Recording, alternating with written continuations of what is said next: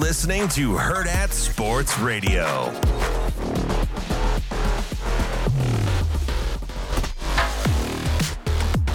Welcome back here on Hurrdat Sports Radio, AM 590, ESPN Omaha, ESPN Tri Cities, and KFOR in Lincoln. It is time now for the Warhorse Sportsbook Sports Cleanup. A reminder the Warhorse Festival of Games going on right now. Your prop cards for the $100,000 prop card challenge are out today. You can make your picks for that $100,000 prop card challenge. You go 25 for 25, and you're uh, staring at your chance for $100,000. Uh, if you got those entries qualified last month, you also are, are going to be up for the $20,000 grand prize drawing as well. Remember, once you make those picks on your prop card, you have to go to the casino in Lincoln, the Warhorse Casino in Lincoln. You have to be a rewards member and validate those entries to make sure you are eligible for the prizes. If you have any questions on how to do any of that, just go to warhorsecasino.com for more information or go to the casino in Lincoln, Warhorse Casino, and they can help you out there as well. It should be super simple though. Just swipe that card, your rewards card, once you make your picks, and it'll pop up to validate your entries. Just hit that validate button, and you should be good to go. But again, any questions, go to warhorsecasino.com. Warhorse Sportsbook, no bets, no glory. All right, it's time for the sports cleanup. Trying to jump around a little bit uh, to some of the things that we missed throughout the day and over the course of the weekend. Uh, one thing that I found super interesting uh, was some of the, you know, I asked Vinny Iyer about this a little bit, but some of the coaching movement that we've seen. Um, I I kind of I know he seemed to think that there's maybe a better chance next year, but as Dan Quinn got hired by the Commanders, as Mike McDaniel or Mike I always want to say McDaniel, Mike Macdonald. There's too many Mike MCs out there. Although I think Macdonald is technically a MAC. Uh, they uh, uh, they take or uh, Macdonald gets the um, the Seattle Seahawks job. Not that I thought either of those were going to be Bill Belichick jobs, but I have this sort of sinking feeling. I don't know that we're going to see Bill Belichick on a sideline again. It's kind of sad. It really is because it was very anticlimactic. Yeah, we right? needed a farewell tour. or at least a you know an unsuspecting playoff appearance Yeah. or something like Bill Belichick doesn't really strike Can't me. go out like this. No, right?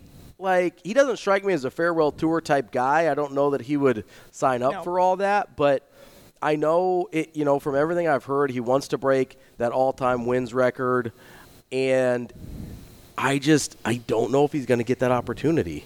I don't know, and it's going to be like I said, very, very somber not having a Bill Belichick on the on the sidelines if that's the case. But I mean, to what Vinny was talking about, it has to be the right spot for him. I don't think he's just going to take anything, but Well, and it's not just he's not going to take anything. I think it has to be the right spot for them to be interested in him. right, and that is kind of a weird thing to say. Yeah. that somebody wouldn't want one of the greatest, man, the greatest coach of all time on their sideline. Well, and you think about the way, you know, we talked about this some last week with Andrew, the way the NFL coaching trends have gone.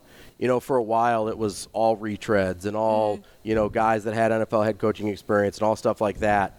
Now it's super young, right? Yeah. A bunch of guys in their 30s and early 40s. Um, that's been the trend as of late, basically since Sean McVay got hired at 31 years or 30 or 31 years old by the Rams several years back. It has been a dramatic shift towards young, up and coming guys.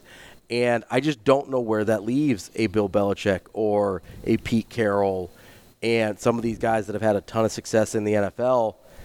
I do think the Cowboys kind of would make sense. I do think the Eagles make sense. Yeah. The other one that kind of makes sense, I think the Bills would make sense too. I could They've see that. Got a quarterback in place. You've got a good running back in James Cook. You've got some pieces on defense at least.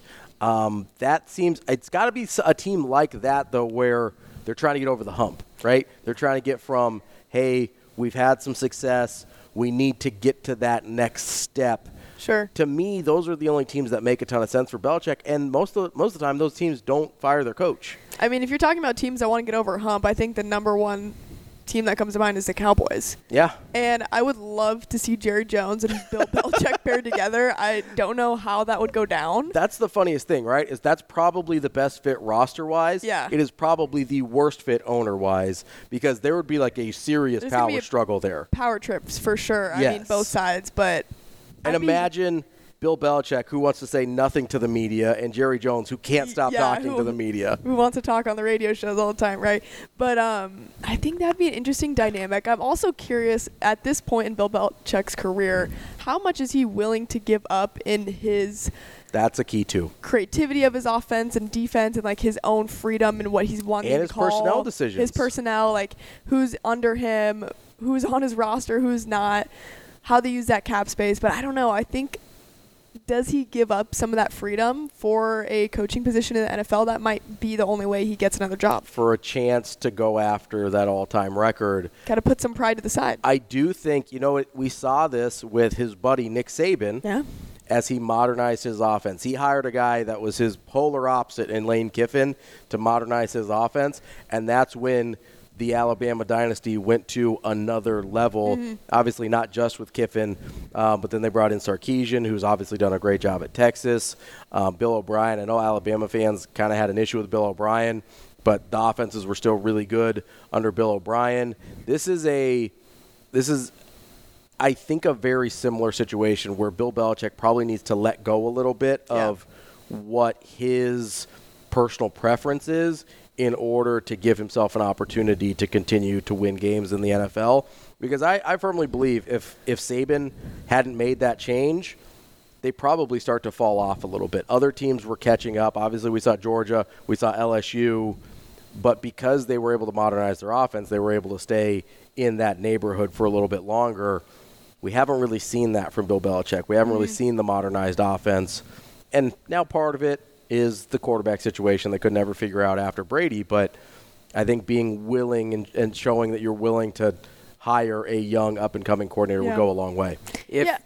sorry, Go if, ahead, Shane. If if he does go somewhere and he fails, for whatever reason, whether it be the power struggle or he just he just can't he just doesn't fit in there or whatever, does does an owner really want to take that responsibility and be that guy or be that team to have?